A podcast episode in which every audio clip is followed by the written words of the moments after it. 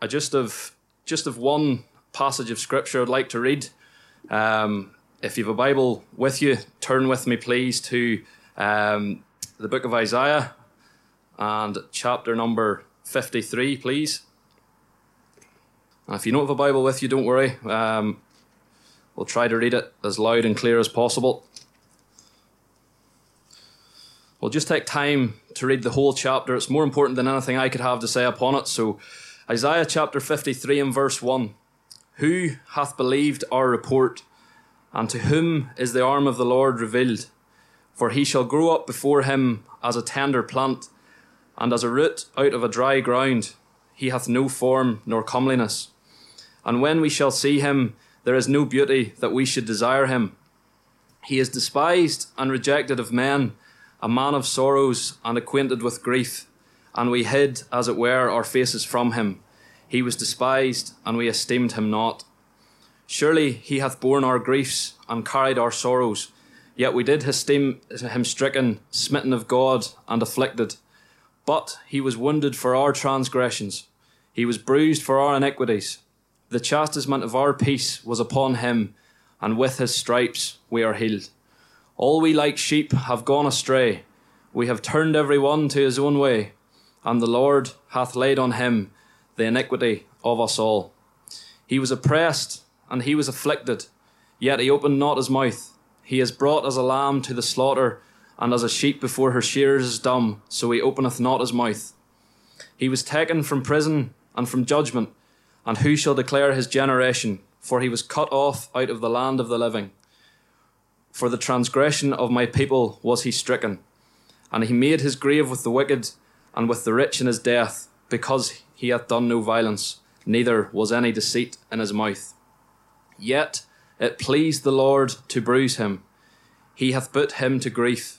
When thou shalt make his soul an offering for sin, he shall see his seed, he shall prolong his days, and the pleasure of the Lord shall prosper in his hand.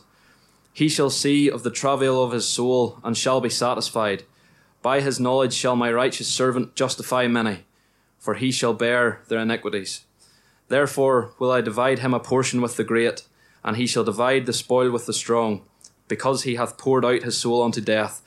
And he was numbered with the transgressors, and he bare the sin of many, and made intercession for the transgressors. And we know that God will add a blessing to the reading of his precious word. Now, just if you want to keep your if you want to keep your Bible open at Isaiah chapter 53, where we've just read, I might be referring back to it a number of times. So, the chapter we've just read is possibly one of the, the best known in the Bible. I remember right from I was only four or five years of age, I remember learning it at Sunday school. And there's probably many here in the car park this afternoon could speak upon it much better than I could. And I'll be honest, when I was preparing for this meeting, I didn't really know what I was going to speak on. I thought about it long and hard and thought, should I give a word and should I tell my testimony or should I, what should I speak on? And I really, I really wasn't sure. And Isaiah 53 is just where I settled. And I've tried to divide this chapter up into four small sections. And my reason for, my reason really, I think that I've settled myself in Isaiah chapter 53 as that whatever way I tried to divide the chapter up, the reoccurring, the reoccurring theme of the chapter was that the innocent Saviour, the Lord Jesus Christ, died in the place of guilty sinners such as you and me. Now, I've divided, I've divided the chapter up into four sections, as I've said, and the first, the first small section I've divided up into is, is verses 1 to 3. And really, the, head, the, the title or the heading I've put over those three verses is the sorrowing servant. In verse 2, it tells us of how the nation of Israel saw absolutely no beauty in the, in the Lord Jesus Christ. While he was here in this earth, there was absolutely nothing that as they looked upon him, there was nothing that there was nothing that drew them to him. Despite the fact that he was he was God, he was verily God, yet become truly human. He was God manifest in flesh, yet there was nothing different about his physical character. He was truly human, he was truly man. And when, when the nation of Israel understood what was demanded of them, I just want you to consider how that they treated the sorrowing servant. We read in verse number three, he is despised and rejected of men. The nation of Israel despised the person of the, that, that, the person of the Lord Jesus Christ. They put a price on him. One of the Lord Jesus' disciples, Judas, sold him. They put a cheap price on him of 30 pieces of silver. Verse 3 also tells us, And as we hid, as it were, our faces from him, when the Lord Jesus Christ was in their presence, they turned their faces from him.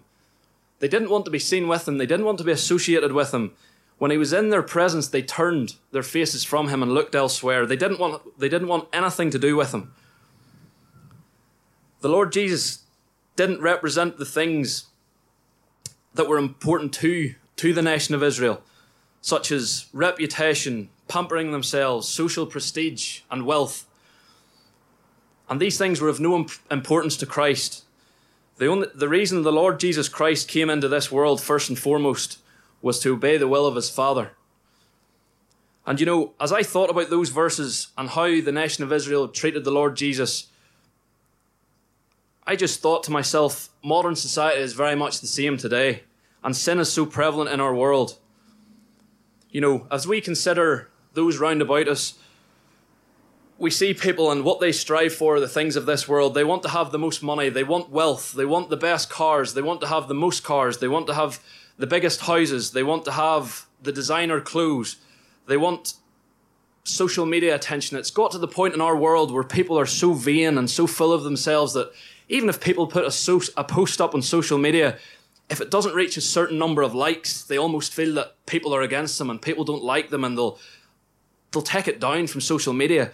We're so full of self, and yet that was the those are those reasons I've just described are some of the reasons why the people in the nation of Israel all those years ago rejected and despised the Lord Jesus Christ. So move on to the next section, the next three verses, four to six. Really, the title I've put over that is the smitten servant. So we've moved from the sorrowing servant to the smitten servant. And this is really the section of the Isaiah chapter 53 that presents the heart of the gospel. I'm just going to take time to read those three verses again. And really, what I want you to what I want you to look out for, listen for, is the use of the word our and we, talking about us. Surely he hath borne our griefs and carried our sorrows. Yet we did esteem him stricken, smitten of God, and afflicted. But he was wounded for our transgressions, he was bruised for our iniquities. The chastisement of our, of our peace was upon him, and with his stripes we, we are healed. All we, like sheep, have gone astray. We have turned every one to his own way. And the Lord hath laid on him the iniquity of us all. And you know, that what, what we read there in verse number five, just that just that line, he was he was bruised for our iniquities. And really, with the suffering that the Lord Jesus endured on Calvary's cross and how the how the people treated him and how he was how he was mocked and he was whipped and he was beaten and he was scourged. Of course he was bruised, but it's not just that he was bruised, but he was crushed. The original meaning of that word bruised is really, really means that he was crushed. And you might say, well, that sounds that sounds very dramatic or that sounds very over the top. What do you mean by he was crushed? And really, what it means is that he was crushed by the burden of sin. And there's a verse in Psalm chapter 38 and verse 4 in which David speaks and he says, For mine iniquities are gone over my head.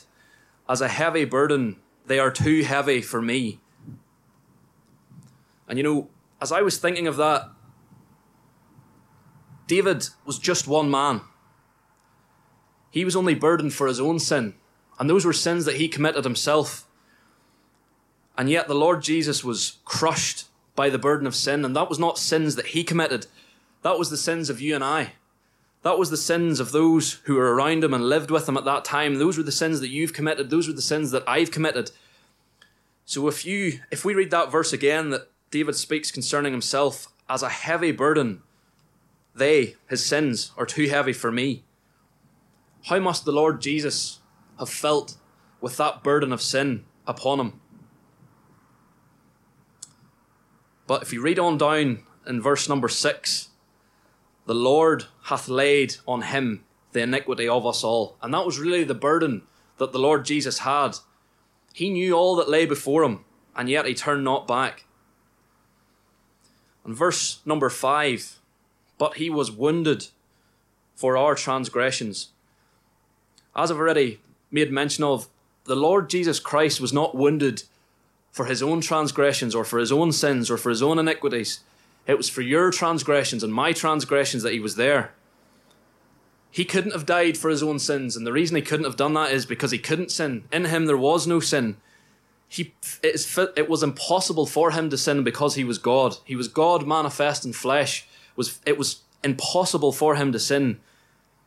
And so he was wounded for our transgressions.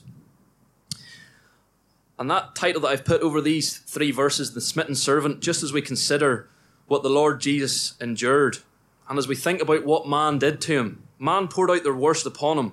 They hated him. They pierced his feet and his hands with nails. They pierced his side with a spear. They placed a crown of thorns on his brow and beat it into his head. They whipped his back. They spat in his face. They plucked the hairs from off his face. And to think that the Lord Jesus Christ endured that for your sin and for mine. But it wasn't just the physical sufferings and the physical punishment that he endured, but in those dark hours on Calvary's cross, in those dark in those hours of darkness, the Lord Jesus endured the wrath of God on account of sin. And just impressed upon my mind that, that section in verse 5, just the last line. And with his stripes we are healed. With his stripes we are healed. And that really brings me on to the next, my next section, which is verses 7 to 9. And just over those three verses, really, what I've, how I've really termed that or put a heading over that is the silent servant. And the sufferings that I've mentioned that the Lord Jesus Christ were, were totally, totally undeserved. You know, that was man really that poured out their worst upon him. And, you know, as you think about it, why? Why did they hate him? Why did they do those things to him? It was totally undeserved. The malefactors on either side of him, on his left and on his right, they were there for their own sins. They deserved to die. But Christ was sinless and never once did he open his mouth. Of all that he endured, never once did he put up any defense. Never once did he speak and say, I'm innocent, I don't deserve this. He was he never once opened his mouth in defense. And as you as you read through the story of the crucifixion of the Lord Jesus, he had many, many opportunities to defend himself. And just as I was reading different accounts of the different gospel accounts of the crucifixion of the Lord Jesus. He was silent before Caiaphas. He was silent before the chief priests. He was silent before the elders. He was silent before Pilate. And he was silent before Herod. And even as the soldiers mocked him and scourged him and they whipped him and they beat him, never once did he open his mouth. He was totally silent. He was in subjection to the Father's will. But not only was he silent when he endured these physical sufferings, but also when he was illegally tried. And as you well know, in today's courts, if it can be proved that something in the trial is illegal, the case must be tried again. And everything about the Lord's trial was completely illegal. They hated him without a cause, yet he opened not his mouth. And you might ask, and rightly so, well, if the Lord Jesus Christ was innocent, and he was there on account of sins for that were not his own. Why did he not say something? Why did he not defend himself? And in John, in John's Gospel, in chapter number 18, and verse number 11, the Lord Jesus said to Peter, The cup which my Father hath given me, shall I not drink it? And really, what that means is the Lord Jesus didn't oppose anything that the nation of Israel did to him. He didn't oppose any of it. He was in subjection to it all. He knew all that lay before him. Yet he opened not his mouth. He knew that it was the Father's will that he should suffer. And yet he opened not his mouth. And just, I'll read verse 7 to you. Again, I'm going to read as many of these verses as I can just because it's more important than anything I could say. But verse number 7 says, He was oppressed and he was afflicted, yet he opened not his mouth. He is brought as a lamb to the slaughter, and as a sheep before her shears is dumb, so he openeth not his mouth. And really, that just brings me on to the last section, verses 10 to 12. So, from the very start, the first section, we had the sorrowing servant. Verses 4 to 6, we had the smitten servant. Verses 7 to 9, we had the silent servant. And what I've just put over the last three verses, number uh, verses 10 to 12, is the satisfied servant. And if we read if we read verse 10, you'll see that God himself was satisfied. It pleased the Lord to bruise him. The Lord Jesus Christ was God's only begotten Son, and yet it pleased him to bruise him. And you might think that is a strange thing, but if you were and I, if you and I were ever to be in heaven, the Lord Jesus Christ was the only one who could ever have borne our sin. And yet, we read here in verse 10, it pleased the Lord to bruise him. He hath put him to grief. And verse number 11, this is really this is really God himself speaking. It's God speaking of his son, it's God speaking of Christ. He shall see of the travail of his soul and shall be satisfied. By his knowledge shall my righteous servant justify many. My righteous servant justify many. And if you don't remember anything else that I say, just remember this. The only way to have your sins forgiven is through the Lord Jesus Christ. There's nothing you can do that can save that you can do to save yourself. There's no good works that you can do. There's no, there's no amount of money you can give. You could give millions and billions of pounds if you could, and it would make no difference. There's no feelings that you can have or no emotions that you can go through that can save you. It doesn't matter how kind or how good a person you are. It doesn't matter how many church services you attend or what your place of worship is and how loyal and how faithful you are to it. You could quote the Bible from cover to cover and you wouldn't be one step closer to heaven. The only way to heaven is to have your sins forgiven through the person of thy Son, the Lord Jesus Christ, and his precious blood that he shed on Calvary. And you know, if those things that I've just mentioned could save you, why, why would the Lord Jesus Christ have had to come into this world? Why did he have to die? Why would, had, why would he have had to shed his precious blood? Why would God put his son through all that if you could just be saved by turning over a new leaf? If you could just give money, if you could just be the best person you could be, if you could just attend church, why, did the Lord Jesus have to die? Why would God put his son through that? And verse number 12 says, And he bare the sin of many. You see, by you and your works and everything you can do and everything you can give, that does nothing for your sin. That will never take away sin. The Lord Jesus Christ has bore your sins. He's bore my sins. If he hadn't bore my sins, I wouldn't be standing here today. And just as I just as I come to a close, could I just ask you to consider your sin? You know, what what do you think of your sin? I would I would encourage each and every person who's not saved to just read this chapter to themselves and think about it and just read of the suffering of the Lord Jesus Christ and as you think of your own, even think of the last 24 hours or the last seven days, you couldn't count how many times you've sinned. And it was your sin that held the Lord Jesus on Calvary's cross. And just as you think every time you sin that that was the reason that the Lord Jesus died on Calvary's cross, how it should humble you. to think that he would love you enough to come into this world, he left heaven. It's not that he was born on this earth and that was, that was his beginning. He left heaven. He left God's side. He left the splendors of heaven. He was born as a babe in Bethlehem. And he lived a life where he was despised and rejected of men, all with a view to going to Calvary's cross to shed his precious blood on account of sin. Just consider the suffering that the Lord Jesus Christ endured on Calvary's cross and just forget about everybody else's sin. Just consider that's your own sin. If you were the only person that ever lived, the Lord Jesus Christ would still have died for you.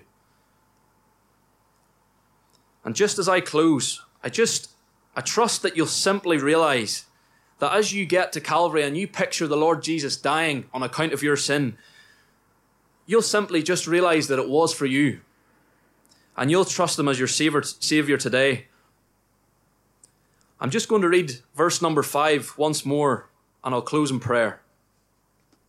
Verse number five says, But He was wounded for our transgressions, He was bruised for our iniquities. The chastisement of our peace was upon him, and with his stripes we are healed. Shall we pray? Our God and our Father, we thank thee again for another gospel message or another gospel meeting where we can sound forth the message of the gospel and we can tell sinners of their need of salvation. And it is our prayer and our desire that salvation would become real and there would be a reality to it to those who are not yet saved and those who are still in their sins. We would pray that this meeting might bear forth fruit and sinners might trust in the person of thy Son, the Lord Jesus Christ. We commit this meeting to thee. We think of the gospel wherever it goes forth this afternoon and pray thy richest blessing upon it. And we pray that we might hear news of salvation, even for one soul this afternoon. We commend it to thee. We thank thee again for salvation, and it's for the whosoever will. We commend this need to thee now and thank thee again for help to speak forth of thy Son this afternoon in the, in the drive in meeting. We commend this need to thee now and thank thee again for help in the Saviour's precious name. Amen.